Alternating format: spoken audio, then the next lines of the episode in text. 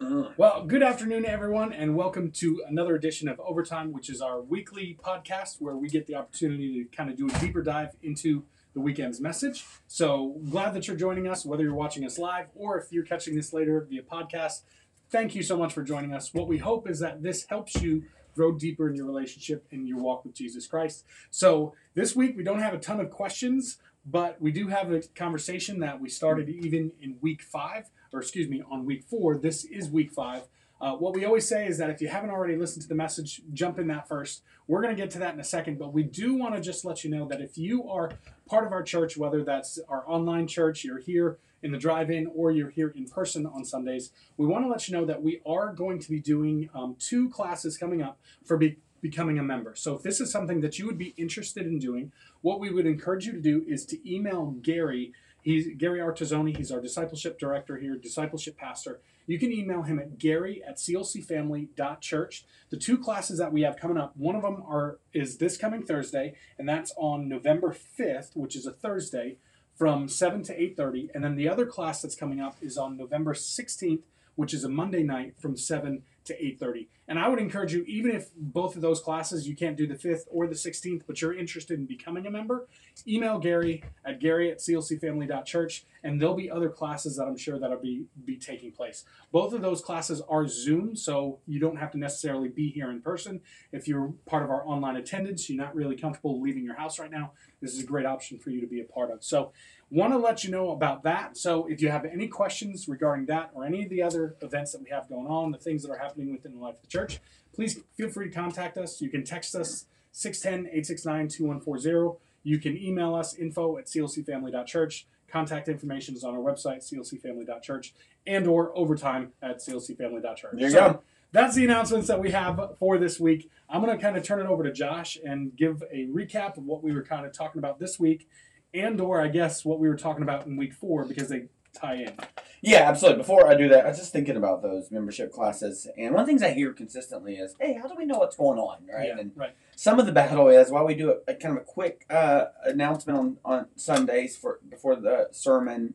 Um, we want to devote as much as that time of that time on on a weekend worship service to singing about Jesus, uh, worshiping Jesus, and then learning about Jesus. So Sunday mornings are pretty reserved for God's word. Either we're singing it, we're stating it, we're receiving it, and so this is not a lot of time that we spend on communicating the the the happenings around here. So one of the your greatest tools is just going to be the website, clcfamily.church. There is all uh, there is a place on the website where you can see this week's upcoming events. You can see what's happening in, in the newsletter. Yep. Is it if it is it its own little click or Yeah, so on the website there's a news tab, and that'll give you the quarterly publication and the weekly publication. So if you want an exhaustive uh, conversation about what's going on, what babies have been born, all those Yeah. things, uh, click on the you know the the quarterly uh, publication, or you get the weekly news. That's a really great place to know what's going on. And the neat thing is, in that newsletter, you can actually click on different parts, and it'll take you right to, to where you need to be to sign up for things. So just want you to, to know what's going on, mainly because we want to do all this together, and uh, we understand communication is a big part of that. So that's going to be a good place. CLCFamily.church. I guess that's forward slash news, right? Yes, Look at forward there. slash Nice. news. Um, so uh, Sundays all about trying to either proclaim God's word, sing, read, uh, learn God's word, and so what we've been in for a long time is this series we were working through the Gospel of Luke. Now we had had a couple different sub series. We started with the Gospel of Luke that you may have certainty. Now we're in Jesus for President. Jesus for King, Jesus for Lord of Lords, all those things, right? And so uh, that's where we are right now. But we've just kind of been kind of slowly and meticulously and orderly, that's the word that Luke uses, kind of walking through the Gospel of Luke. By gospel, we just mean good news. It's um, a declaration of victory and hope. That's how they would have used that word in, in the first century. So there is hope and good news. That's really, really important right now, guys, because depending on what you're reading or watching, even in the second, um, Yeah. uh, you're not receiving a lot of good news, and the good news that you might think might be good news, you're suspicious of because you don't even know it's true anymore. And so, in this really, really complicated season, it just makes sense that we would tether ourselves to really good news. Luke gives us that good news, the good news according to Luke. And what he does is he writes a biographical sketch, a manuscript about Jesus' life. He's hired by a political official, we believe, with affluence and influence, to go and do the research of whether or not this political guy, Theophilus, could actually trust that Jesus is who he says he is. In other words, should Theophilus change his belief and understanding that Caesar is Lord because he knows essentially, uh, Caesar, like all of us, are fallible. Like, can't put his hope in Caesar.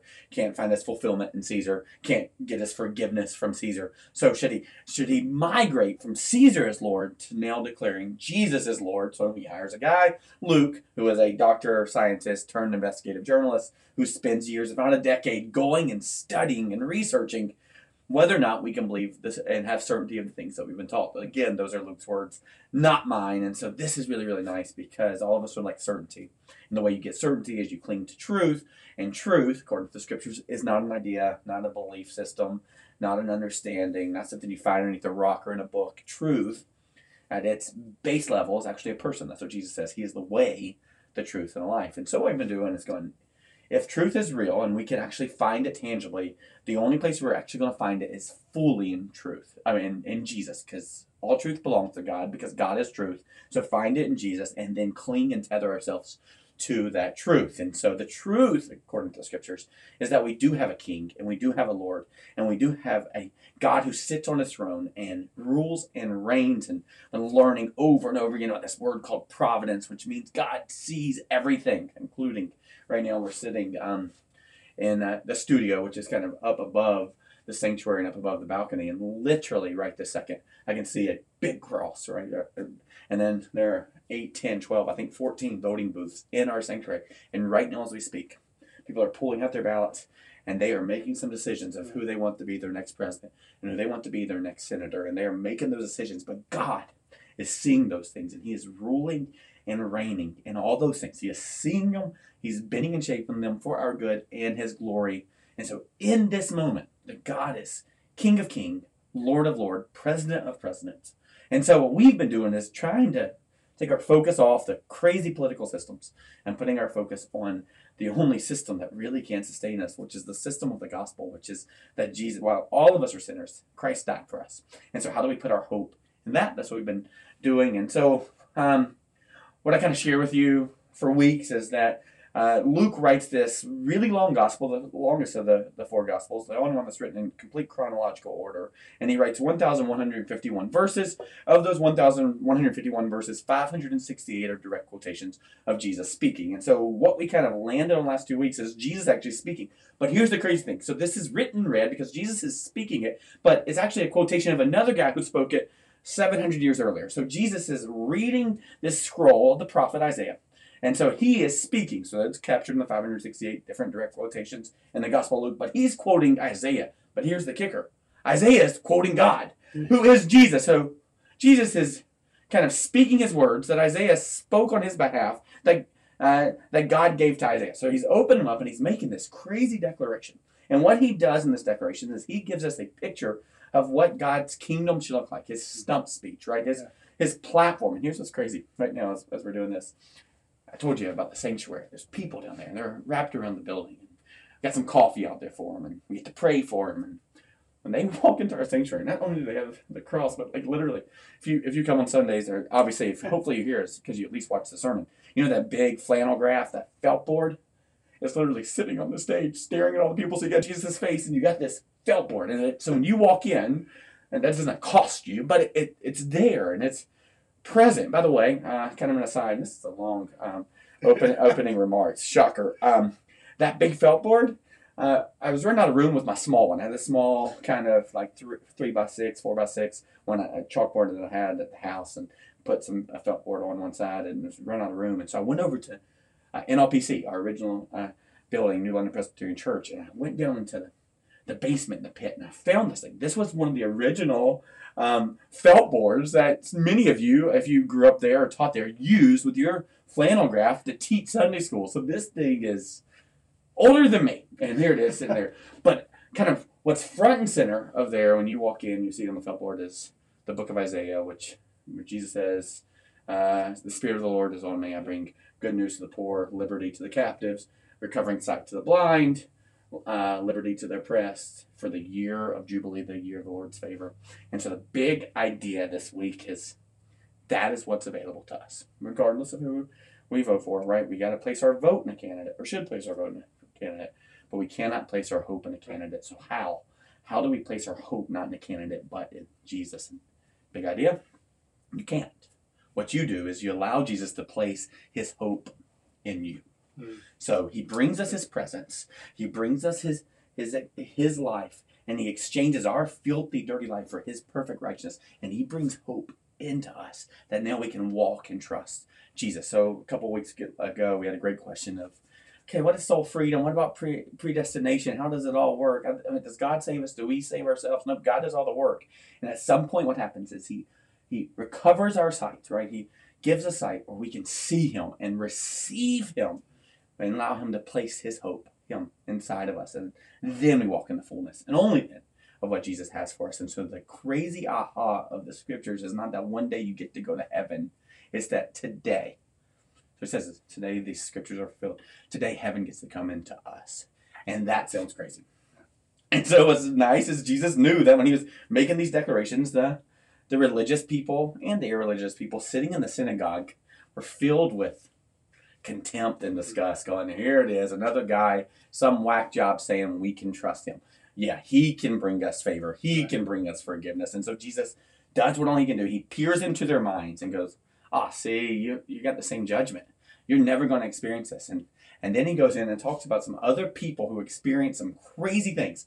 And they were irreligious people. They were not within um, any of the political parties or the religious systems. And so he, he shows us this widow in this pagan city who Elijah, God's uh, chosen prophet at the time, brings supernatural healing and miracles to her life and her family. And then he shows us this pagan, terrible commander of a Syrian army who would have destroyed the Jews. And he goes, and yet God sent his hope and his healing to this person, non religious. And so he's saying to them, hey, you're really suspicious of these things.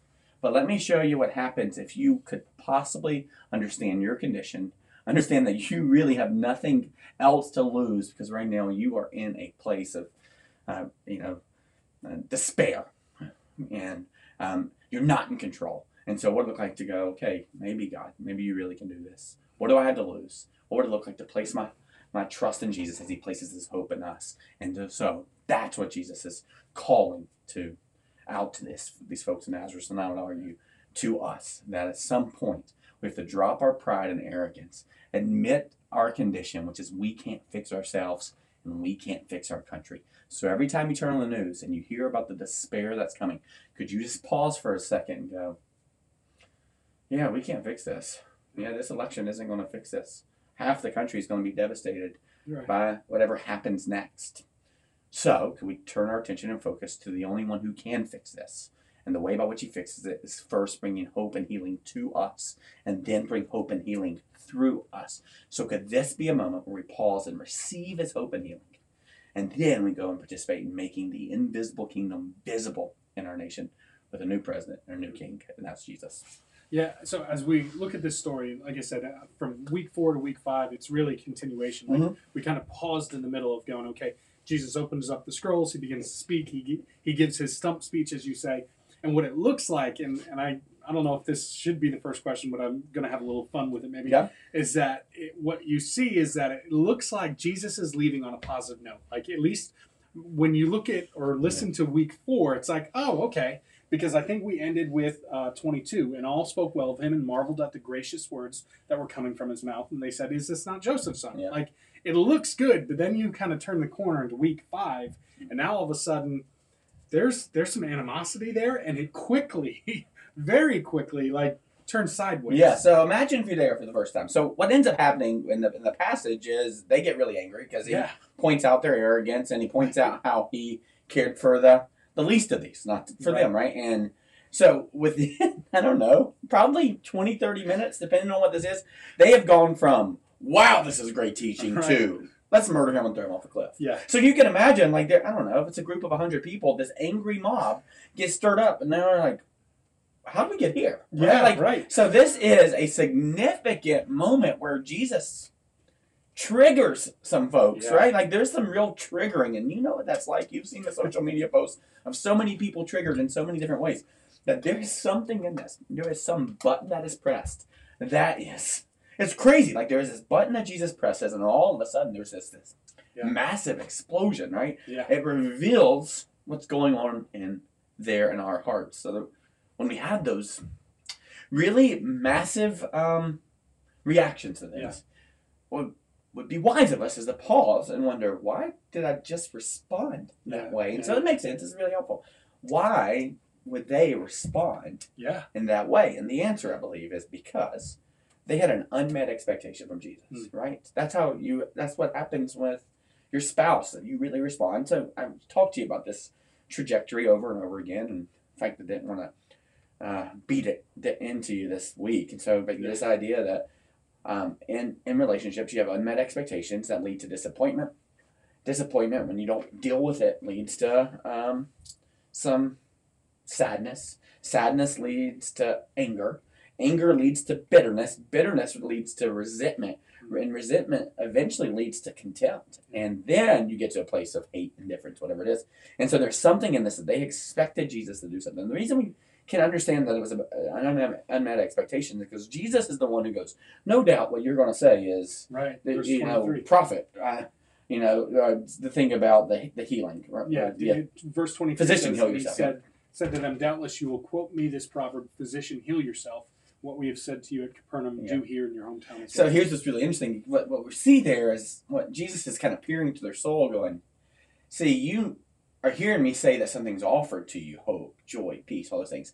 But I look at you, and what you are is not what I want to be. Hmm. I don't want to be homeless, Yeah. right? I don't. I, I have too many things, right? I don't want. I don't want to go and serve other people. I want people to serve me. So you're offering all this stuff, but why don't you get your life in order first? That you look like the king that I'm looking for, and then I'll go and ask you if you can let me be a king or you know a pauper alongside you. Yeah. And so that there is there's this unmet expectation that just boy does it change some things real real quick. And by the way, you're going to see some of that, guys. Like I'm sorry, I don't, and even in this wokeness, I don't know if I can say guys. I don't want to be the. It's, sorry, it's just one of those that language that comes out of me. And I go, oh no, I'm not. I'm talking about all men and women. And I'm sorry if that offended you. I just got to change that vernacular a little bit. But what we are going to see is we're going to see a lot of what's revealed in people's heart over the next couple of days, Yeah. and maybe in our own heart, like how we respond and how what, to this this general election is going to reveal a lot about where we've placed our hope. Yeah. Um, some of you might be overjoyed by the results of the election, and Right. perhaps you've placed too much hope in this, right? Mm. Or some of you are going to be absolutely devastated by the results of the election.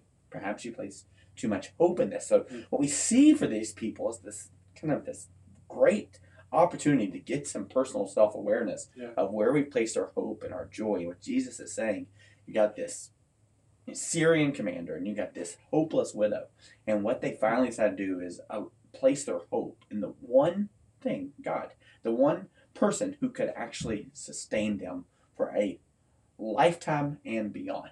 Yeah. And so, pretty neat that we get this election to kind of see where our hope and joy is placed. Yeah, I feel like I have a question that you might have already just answered, but uh, I'm curious if, if Thanks. my angle Rein kind of in, please. change Oh. changes it a little bit. So I feel like my question is, is so what do we do if, if believers like I think sometimes for me I'm surprised by my reaction to things. What if we find ourselves, you know, come tomorrow we're like, oh my gosh, like I'm now all of a sudden disappointed. Like for me, it was I think the third into the fourth month of quarantine.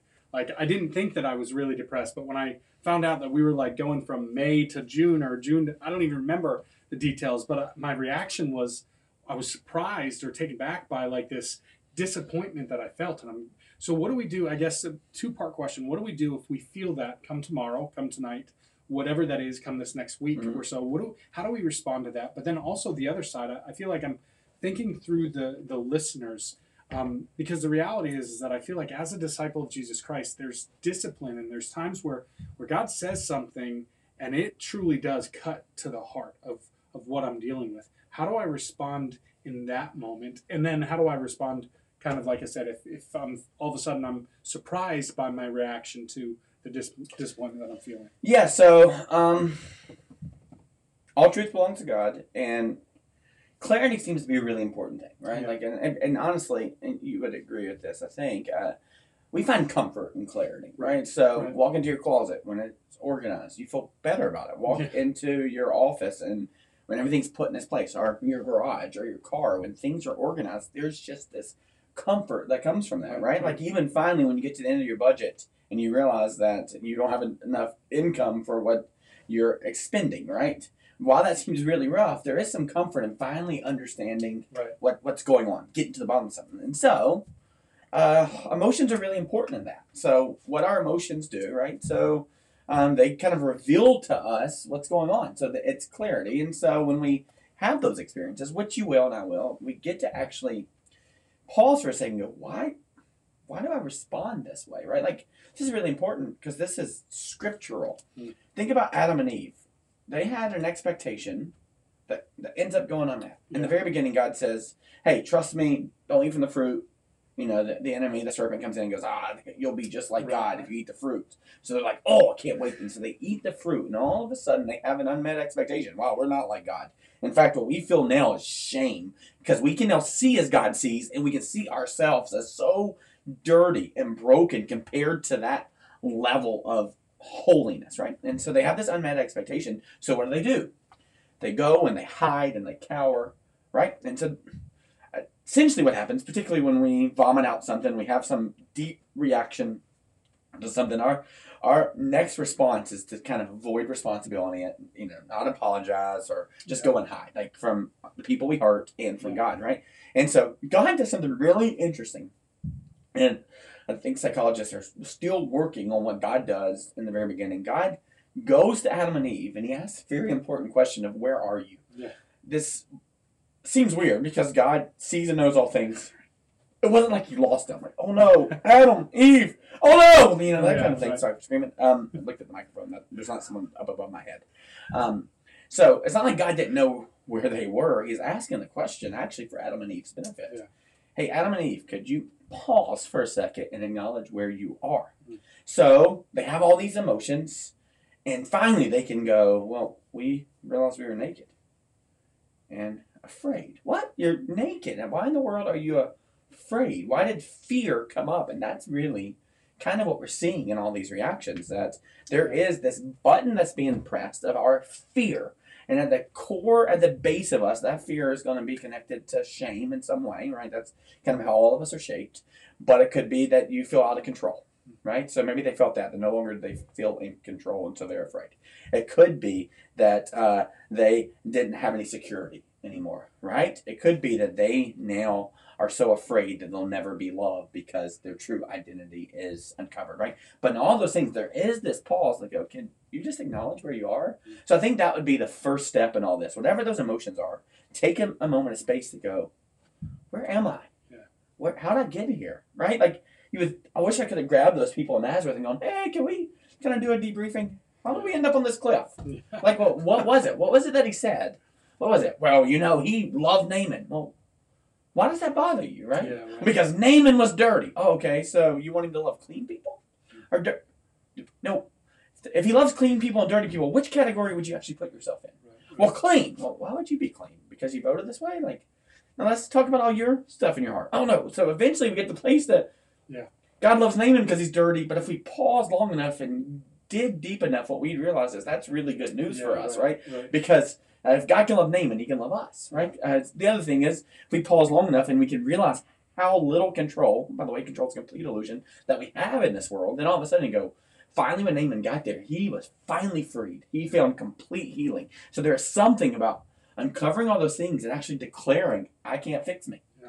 right? We don't want to do that because the fear, so I just would go, boy, when those things happen, pause and dig a little deeper into those things instead of just cower and react. Go hide in the, you know, instead of hiding in the bushes, to actually do the hard work of really kind of identifying where you're at in this moment. Well, I thought that Donald Trump was going to save our country. I thought that Donald Trump was going to be. I thought Joe Biden would finally Yeah. get us back to this place of decency. Whatever, whatever your your your terms are there, and the reality is neither one of them are ever going to get us to a place of salvation. Yeah. Or our country to a place of salvation. And no, I got opinions of which one would do a better job of giving us the religious liberty and of helping us care for our neighbors, all those different things.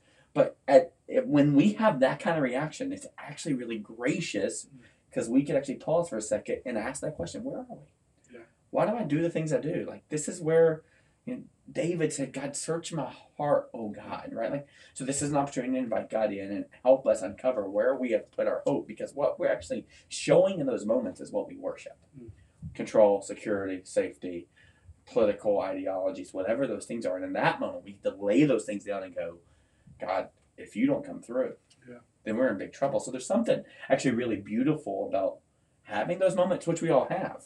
And so this is where you're allowed to be angry, you're allowed to be disappointed. Yeah. Just says don't sin in your anger. So let's be careful there. But if you do, please don't run from God. Instead, just pause for a second and go, why do I feel what I feel? And somewhere in there, God's going to reveal to you how you can trust Him more as you lay down those things that you've clung to so much. I was I was rethinking about you know I told you guys that um or you you, you, all y'all there um that I taught the same passage Yeah. uh, 52 weeks ago and so kind of bookends beginning of this kind of what I would say is a year really difficult one for me but at the end that last time I shared the story that I've shared I don't know a couple dozen times as a student pastor and um, it's a story of how monkeys are caught. I don't know if you're familiar with it. The, the way that monkey catchers catch monkeys is Something they take a gourd and they put orange pills. I don't know why Okay. you think it'd be bananas, but they're not. They're oranges. They put them up in a gourd, cut a hole in a gourd, and hang it in a tree. That's all they do. A little bitty small hole and dried oranges. The monkeys come and smell it, and they go. And uh, what they do is they find it in the gourd and they reach up and they stick their hand in the gourd, right? So they slide their hand in and they grab the um, the uh, orange pills. But the minute they grab the orange pills, their their hand gets too fat and they can't actually get it back out, right? And so they can't get it back out. And what would make sense is they let go of those things. Right, right. I mean, they, cognitively, that just makes sense, but they don't. They just cling to it and hold on to it to the point where they just, you know, they keep tugging and pulling, and eventually they're just exhausted, right? And so now the monkey trapper, catcher, whatever it is, they just walks up and puts in a cage, Mhm. right? So it's so crazy. The very things that the monkeys are holding on to is the very thing that's leading it to its captivity, but for some reason it cannot. It cannot make that jump in their head because they're so consumed by that, their appetite and that. And so much of what needs to happen for us, I think, in, in this landscape, as those things come up, is we got to figure out what is it I'm holding on to, Yeah. and how do I let go of it. Yeah. So that's really the question. What in my anger? What in my arrogance? What is the what is it that I'm holding on to that I gotta let go of that God can then bring me to a place of freedom and out of captivity? Yeah. So as you have those emotions, good, good, good. God's actually doing some really good work in revealing those things to you. Now just be courageous enough to do the hard work of figuring out what it is that you're clinging to and um, whatever the thing is, is the very thing that's keeping you from placing your arms and your hope and your heart around Jesus. Yeah, I think that's good because one of the things we talked about in our staff meeting is that, you know, it's not just about the encouraging verses. There's a lot of discipline that disciples walk through as well. So I think that it's it to look at it as discipline as God's being gracious to us. Uh, even in this story, I wonder what the story would have looked like had Jesus spoke this out and they go, "Man, what do I have to lose?" Like if they had been able to maybe I don't know pause in this moment to think through this to reflect and go, man, he's right. I need to place my hope in something other than what I'm placing it in. I wonder what that would have looked like. So I just thought that that was a a, great thought. Yeah, so what you find in, throughout the scriptures is Jesus comforts the afflicted. Yeah. But he afflicts the comfortable. And so yeah, imagine what it looked like for them just to fall on their knees and worship. Yeah. Well, we know it happens. We see Yeah. that throughout the scriptures where people just try to get as close to him, just to fall on their knees, going, He alone is worthy of this, right? You Yeah. see it with Mary and Martha. One's performing and one's just literally sitting there. We see it in the story where someone brings a year's worth of wages in perfume or oil and pours Yeah. all over Jesus, and one guy goes, we could use that money to do better things. And Jesus is like, no, you can't. I'm only going to be here for a little time. So that they literally had the God of the universe in front of them. And their response was an arrogance of, you didn't do what I wanted you to do. You didn't do the dog and pony show that you did in Capernaum. And since you're not going to do that, we're irritated with you. Yeah. Not only do we not want you around us right now, we don't want you around anybody in the future.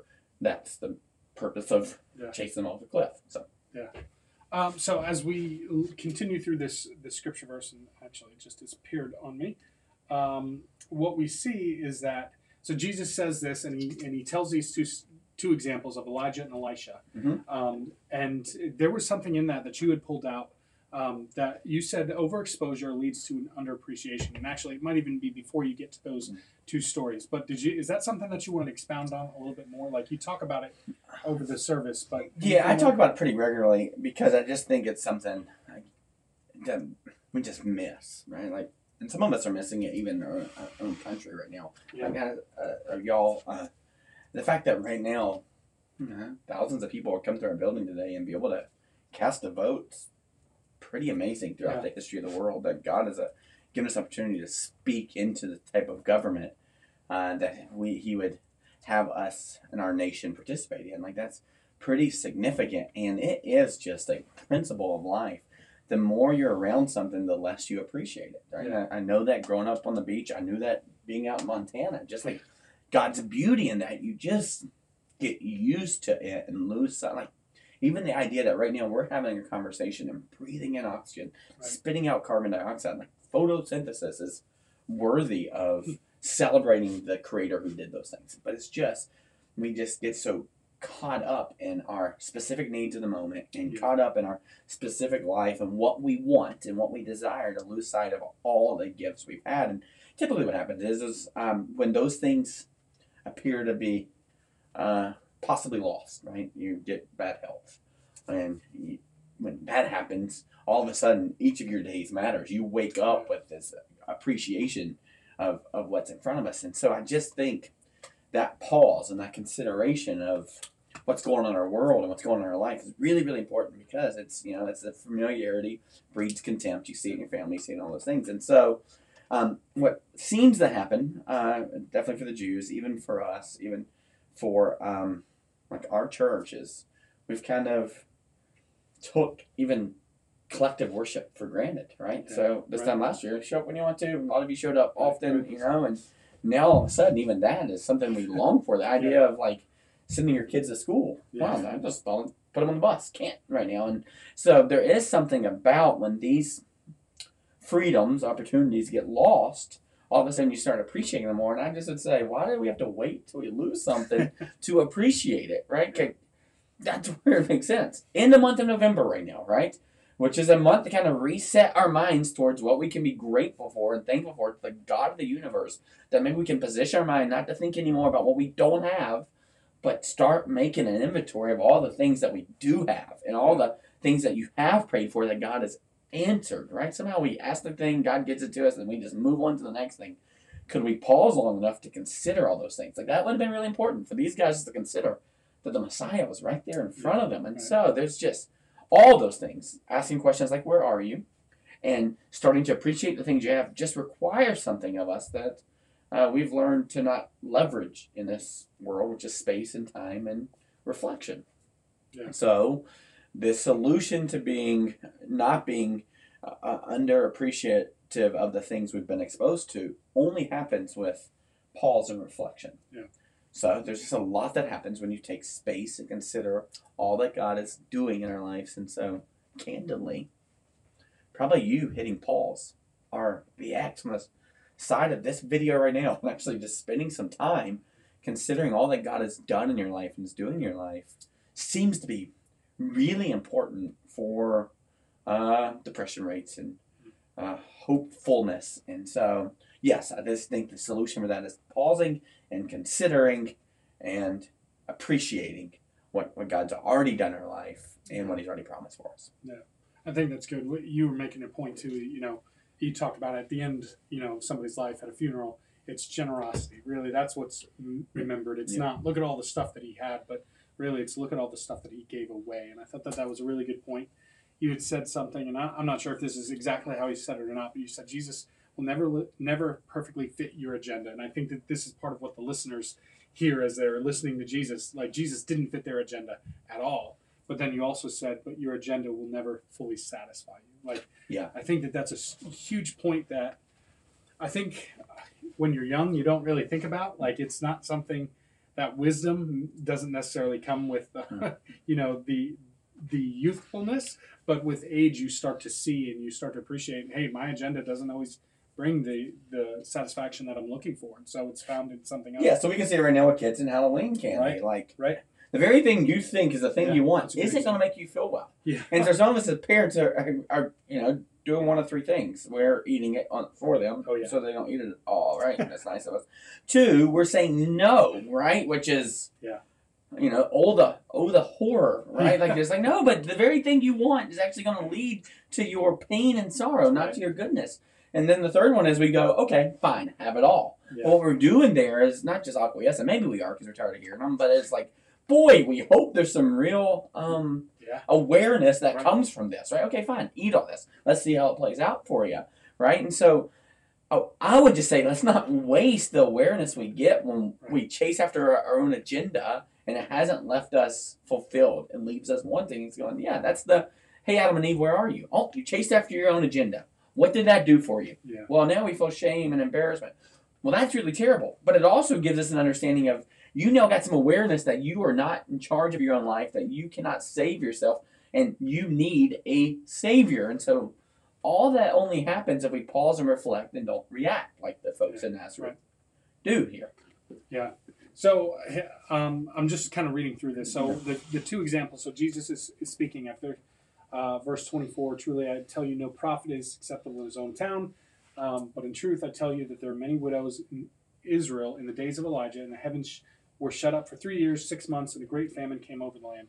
And then and Elijah was sent to, to none of them, but only to Zarephath, to the land of Sidon, to a woman who was a widow, and there were many lepers in Israel in the time of the prophet Elisha. So he's giving these two examples, and you can continue to read that passage if you want. Gives these two examples of Elijah and Elisha. Is there anything more that you wanted to dive into that? Like, and and I don't know if it's important to say once again. I think you said it on Sunday, but there was an order of worship, and here Jesus is offering not only the reading but also the scripture interpretation And the sermon. Yeah. and the sermon. Yeah, so he's doing that, and he's talking about these two examples. And for us, if you don't know the backstory, there's plenty that you can read, but he uses these two, but it was to get to the point. So I didn't know if you wanted to talk any more about the story. or Yeah, so that's helpful. So you think about it, this is probably Jesus, you know, 10, 11 people participating in the weekly synagogue gathering, five readers of the law, one reader of the, the prophets, and some interpretation in the sermon, Yeah. blessing the end. Actually, very little singing. There, there's no evidence of singing there, some chanting, some recitation. Um, so what it seems like is happening here is Jesus is reading the Isa- uh, prophet Isaiah, then he's offering some interpretation and a sermon. He's Right. doing all those things, um, which is pretty neat. That I mean, Jesus has given them all this stuff. But what's kind of interesting is this is pro- these two passages probably don't get covered much in the sermon. So, you know, we have some of those. You got Elisha and the she bears, where you know the kids make fun of Elisha and go, "Hey, hey, Baldy," and Elisha goes. You know, Abraca Yahweh, bring out the she bears, and they come and maul the kids. Or like, well, let's just turn the Yeah, page, right? I don't know Jesus So, is teaching there. Yeah, so you got some weird things. There's like this weird passage with Moses and this Zipporah, his wife, and where Yeah. someone's gonna die and someone's got to get circumcised. It's like what? You know, like so. There's just passages that you know a lot of people just gloss over. Those are my favorites. It's like there's so much good in this, and we got to sort through. What in the world is God doing? There's the one even where Jesus seems to say some racially inappropriate things and says, "Yep, those people get my dog scraps." Yeah, I was like, right. "Oh, what's going on? Lots to learn there." Yeah. So there throughout history, you'll just find in a lot of churches those things just aren't covered. Let's stick to the main. Jesus died for you, he loves you, amen. Right? And so there's just a lot of complications in those things, and so these probably are not passages covered very often because these Jewish rabbis uh, would have taken offense to the fact that Jesus turned his back or God turned his back. So weird. I say Jesus. Jesus shows up in the Old Testament and let's call it Christophany appearances of Jesus because he always was, but they didn't know Jesus then. They knew a Messiah was coming. But so God uh, literally appears to turn his back on widows. Now this is complicated because in the New Testament, James doubles down on what the Old Testament is saying in terms of how we respond in the scriptures to what he would define as true spirituality or religion. He says taking care of orphans and widows. God didn't take care of Jewish widows. They died. Well, what do you do with that? Well, that's not something you teach on, right?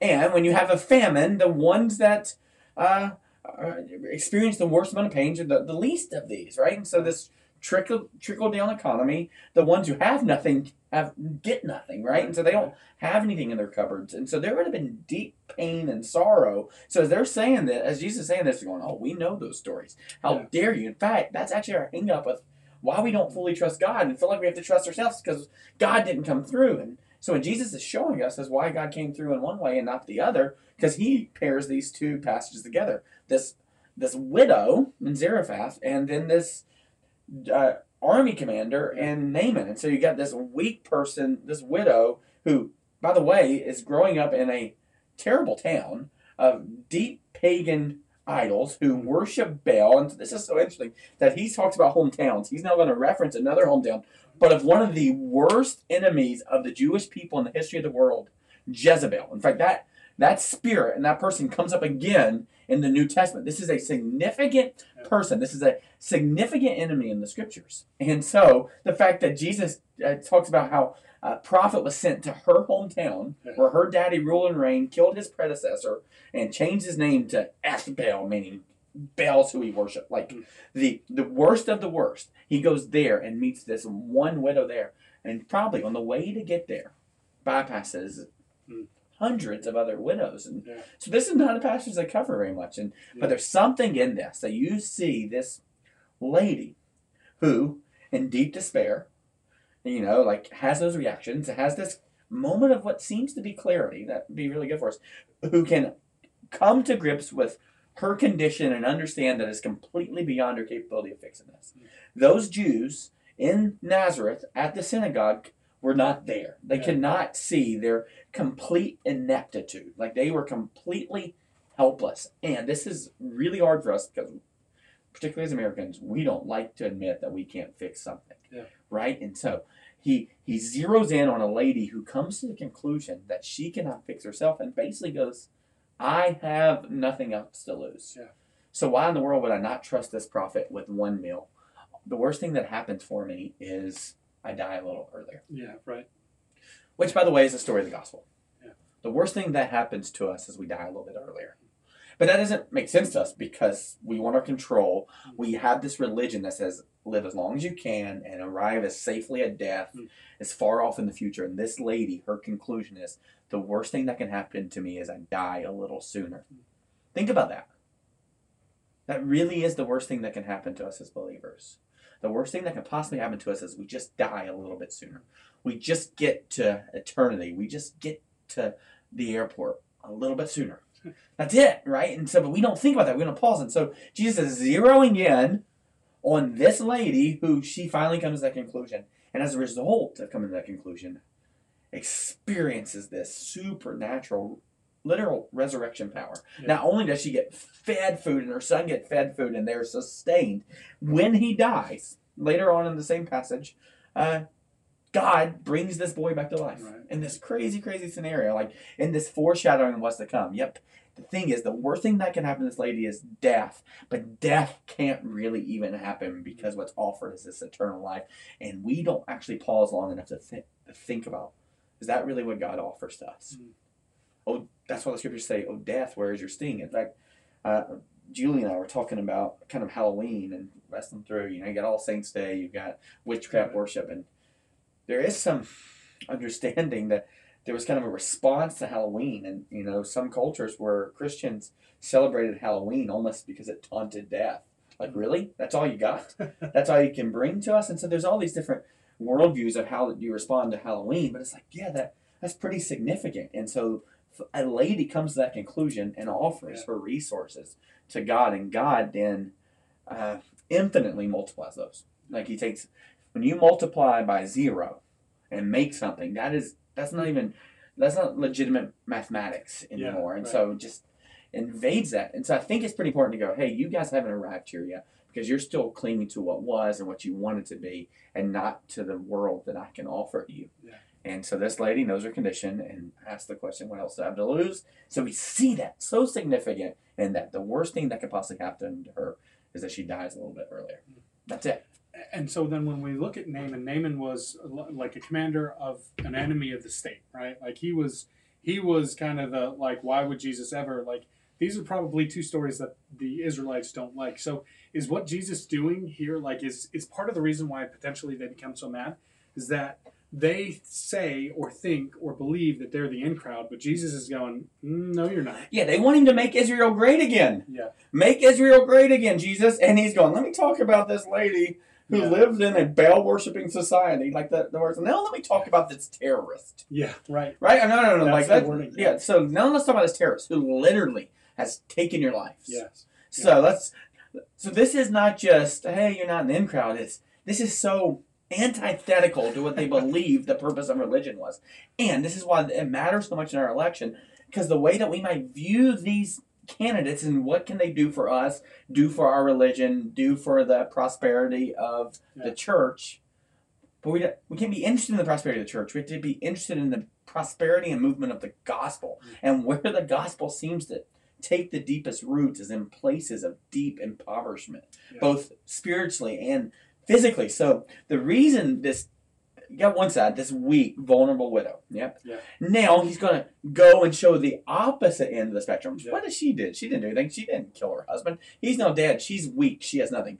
So that's one side. Now Yeah. on the other end of the spectrum of spirituality, also a pagan, broken person who didn't love God, didn't trust God, is the guy with all the resources and power. Yeah, right. And yet, he wasn't in control either. So if you have nothing or you have everything, neither one of these could get what it is they actually wanted. This person wanted real life. This person wanted real healing. Yeah. And neither one of them could do that because they were not God and capable. So it's the other end of the spectrum. He's going, let me talk to you about this widow when all these other widows who couldn't acknowledge their their need for a savior, couldn't acknowledge that within all Judaism, right?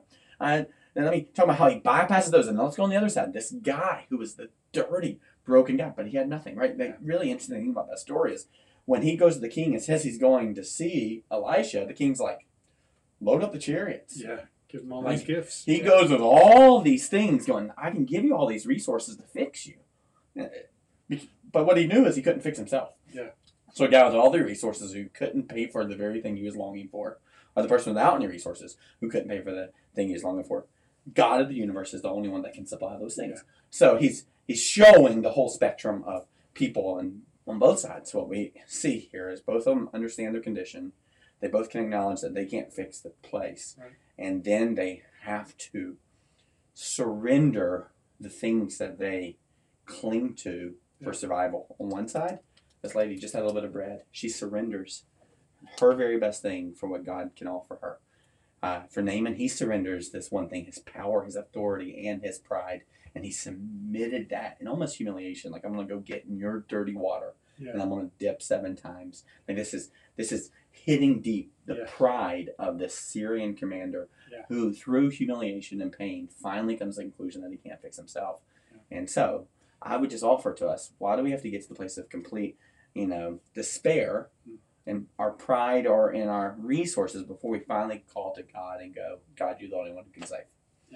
Uh, and what I uh, appreciate in this story of Naaman specifically is that he was proud. He was proud, but then you see his response, like even complaining to his, like I guess that's his armor bearer or his servant, Yeah. whoever it is. Like, wow, I can't believe I'd have to do this. And servant bearer says, like, well, what do you have to lose? Yeah. Like, So it's the same do you have thing. It's like, lose? hey, like, again, this is why I'm pausing for a second and getting Yeah. people in our lives to ask those questions because Yeah. he, it was hard for him to come to this conclusion and actually couldn't come to it on his own. yeah. Had some people around him that finally goes, yeah, I mean, but he experienced healing even though he was prideful and didn't think it would work Yeah. But he was obedient and i guess the rest follows so i feel like i find comfort in that of going man because I, I think that that's probably my default is that i'm pretty proud oh, absolutely. That's definitely what I would say it is. i'm pretty prideful so i just in obedience there's Yeah. something that happens that it's even in that there's like oh there is hope for me right like Yeah. god is always there for those that wants he wants people to be humbled before him Yeah. and that's what we have to do to experience salvation Yeah, that's why I love. Um, man, I think there's some really neat stuff in terms of like AA.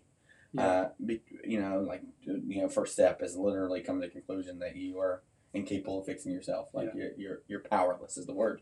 I think it's step seven. I don't, I don't know specifically, but you have to- or whatever one of the steps is to do a fearless moral inventory. Hmm. Meaning you have to actually look and make kind of an assessment of where you are in your moral inventory.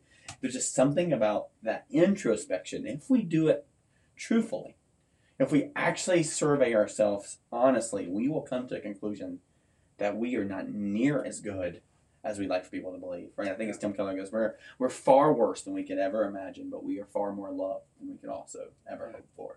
So, but that starts with this.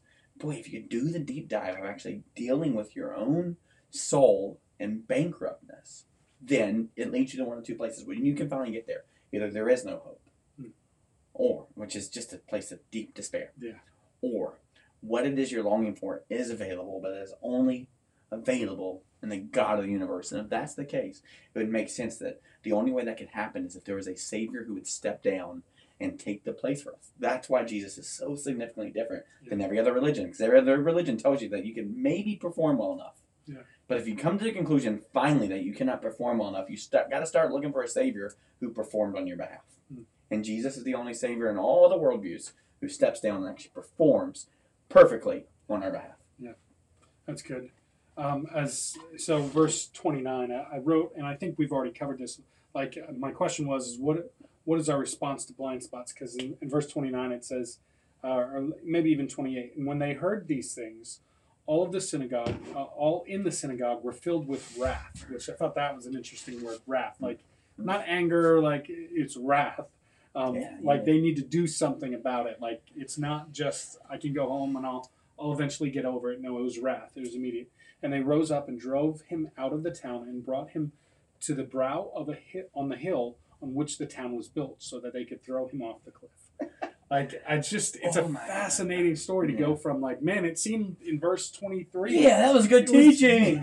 I need my brother-in-law to hear this. yeah, to like, all right, we're throwing him off the cliff. Like, let's get rid of him. We're done. Yeah, so I think this is really important, and the way that like it's just you see emotion in Yeah. this, and particularly for dudes, we've been taught to just kind of suppress it our emotions, Right. right? Just push through, right? And what I wish we would do for all of us is not be controlled by our emotions, right? That's so that's one of the the response, the overcorrection to emotions is because I've been controlled by them, I'm now not going to allow them. I'm going to suppress them completely, right?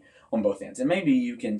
See that as male female thing on those spectrums. I'm not saying it always is, but maybe that's part of the thing. What I would say is emotions are something we have to leverage, right? And so the way that I wish we'd see emotions is kind of as a dashboard. Like imagine your car, you got all these different lights that you know that's about to be empty. The the gas light comes on. Oh gosh, you gotta change the O2 sensor. You don't really, but for emissions you better, I guess. Or oh man, there's a check engine light. There's this, all these different things, and uh, all those things kind of just show us what's working well, lots of gas, or what's not working well. And so we got to see our emotions in light of those things, right? And so our emotions are a dashboard to tell us what's working well and what's not. So when we have deep sadness and pain, right, we go, the whole purpose of pain in our bodies to reveal to ourselves that something's off. So we see that pain and we start considering what is it in that pain. That's why many of you go to counseling. That's why many of you started going to church because you're going, there's something off and I don't know what it is, but I need to figure out what I need to diagnose the problem and then I need to find a solution for it. So emotions are really helpful there. So you see that wrath and go, oh, wrath is never a good emotion. Right? And so you go, well, what is that? That's where we got to pause. And I wish these folks would have paused and go, okay, why are we so angry? Right? And so we got to see these emotions and leverage them as a dashboard, and they will reveal to us what's wrong. And somewhere in it is an unmet expectation and a hope deferred that has not fulfilled you. Right? And that's why I go back to C.S. Lewis's statement over and over again. If you find in this world that nothing has satisfied you, then perhaps it's because you're meant for a different world. So we finally get there. We finally get to that. We don't just respond, we don't just react, we pause and we consider those things.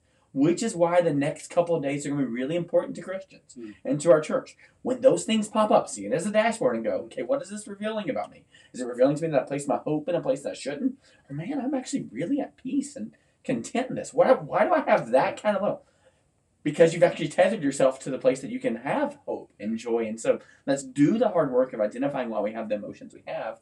And then let's go take those emotions, lay them at the feet of Jesus, and go, Would you supply to us? Let's see these things as a loaf of bread going, Here you go. Here's all the bread I have. Here's all the oil. I have nothing else. But would you take this? And you say, Okay, God, I don't understand this, but I'll go dip in the water seven times because these emotions, these things I can't fix. So let me go and lay them in front of you. And so let's see these things, this wrath, these things, as as a revelation, right? So when you see Proverbs twenty nine eighteen, it says, Where there's no vision, people perish, or where there's no revelation, people cast off restraint. But blessed is he who keeps the law. So let's take these emotions and see them as God revealing something to us. And let's ask the God of the universe to give us real revelation. And then would we not cast off restraint? But would we keep his word and his law as a result of trusting him in it? So emotions, not a bad thing, not a good thing, just a clarity thing. Yeah. So it, I love how it ends too. It says, so, so they're about to throw Jesus off a cliff. Verse 30 says, but passing through their midst, he went away. Like, Yeah, pause. Think about that. You re- like, what did you do next? Did you just go away? Like you literally tried to kill him, and he just disappeared. Yeah. Shouldn't like- you consider that? Shouldn't you go? because they're worked up too. So uh, you're angry, and now it's just like, like, what do you do then? How do you deal with? I don't, with I don't know. You go and grumble, right? I guess. I mean, it's. I don't know. One of the things I'm embarrassed by is like having conversations at lunch after church growing up of just kind of, you know, um, dissecting the pastor's sermon, like Right, just right, things I disagreed with or irritated. It's like, oh man, how in the world did that become our focus? Yeah. So didn't even pause to go, what could God have taught me in that? It's like, what could he have done differently? That church service, that person singing, all these things that just weren't beneficial to actually growing. And these guys, they just probably go and they kind of, you know, do their complaining and moaning and they satisfy themselves because they justify their feelings with one another instead of actually pausing going, we just saw a miracle. The very thing that upset you is you won a dog and pony show and you didn't get one. Instead, he points out our arrogant, uh, your arrogance.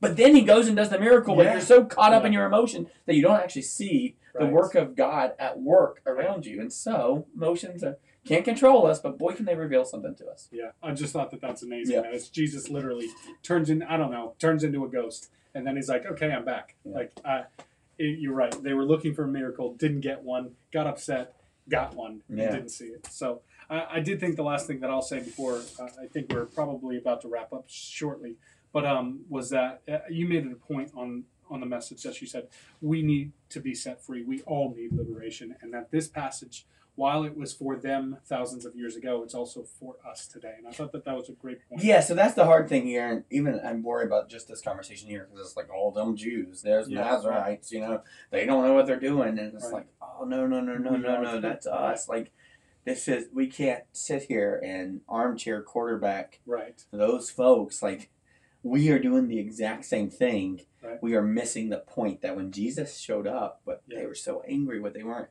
hearing is that they were enslaved by their own anger and their own bitterness and their own expectations. And Jesus was actually going, I came to set you free in this. So, what you got to hear here is not some mean indictment over you. Jesus loves you, even if you want to throw him off a cliff. He literally, in a worst experience, over and over again, goes, people try to murder him. His response is always, Father, forgive them. They don't know what they're doing. Yeah. So, his perspective of you, if you don't believe any of this stuff, is, oh, would you forgive them? They, I want to recover sight to him or her. I want to help them see. And so there's just something beautiful about this. So this passage of freedom and liberation, and that's what he came to do. He is looking at your heart and soul and going, that's my child. Yeah. Whom I am well pleased, and I want them to experience all the hope and joy and peace that's available to them now and to all eternity. So the worst thing that can happen is we can read this passage and not identify as the oppressed and the that which is Yeah. captive. Right. So that whole platform is pretty you centric. Yeah. So that you can find freedom. That's what what Galatians says. It's for freedom Christ has set you free. So that we can receive the freedom of that and then go and participate in the setting of captives free through the work of the Holy Spirit. Yeah, that's good. Um, that's pretty much all the time. I guess any final thoughts, anything that you wanted to add, or anything that you didn't get to say on Sunday that as we kind of wrap up that you wanted to finish with? Yeah, I, if you joined us on Sunday and kind of lean into the whole thing, I just think when we get to a place, I want to be careful not to like fall into this mysticism that I can't quite explain, but we get to a place where at the very end we got to participate in communion together. And what I am concerned about for our nation and for our church is that we've lost sight of a God who is beyond comprehension and beyond explanation. Hmm. And so as we see Jesus, what he offers to us and when we do communion is that what he's really offering us is this real and tangible presence now. And that gets really, really complicated because, like, we even say things in Scripture, particularly when it's like a unity, says, when two or more are gathered in my name, he's present. Here's what's really complicated, just to point it out. Got some people online uh, interacting, got people on Facebook, got you and I here, and it's so easy to just forget that we're talking about Jesus, learning about Jesus, and forgetting that he's actually here to be seen.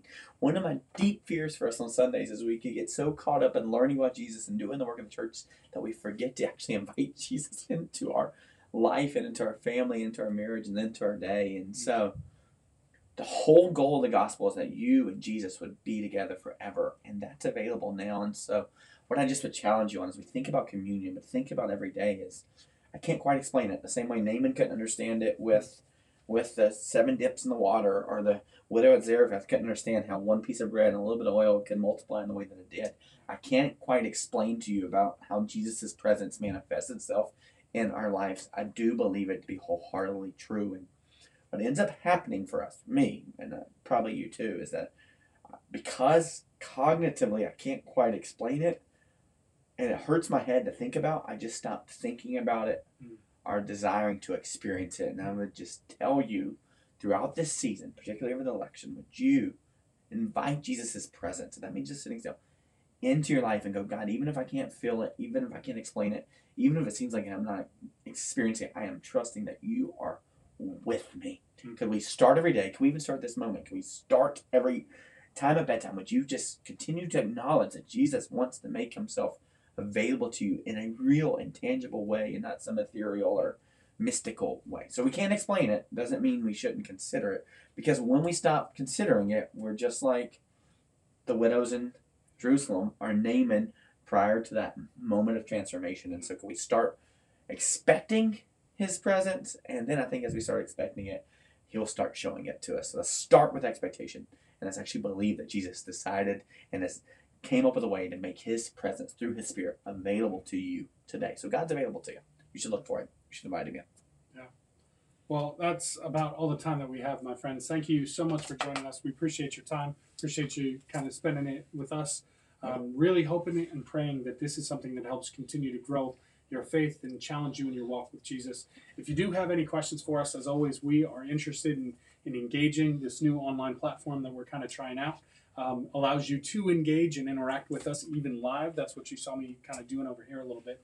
So if you have any questions, feel free to let us know overtime at clcfamily.church.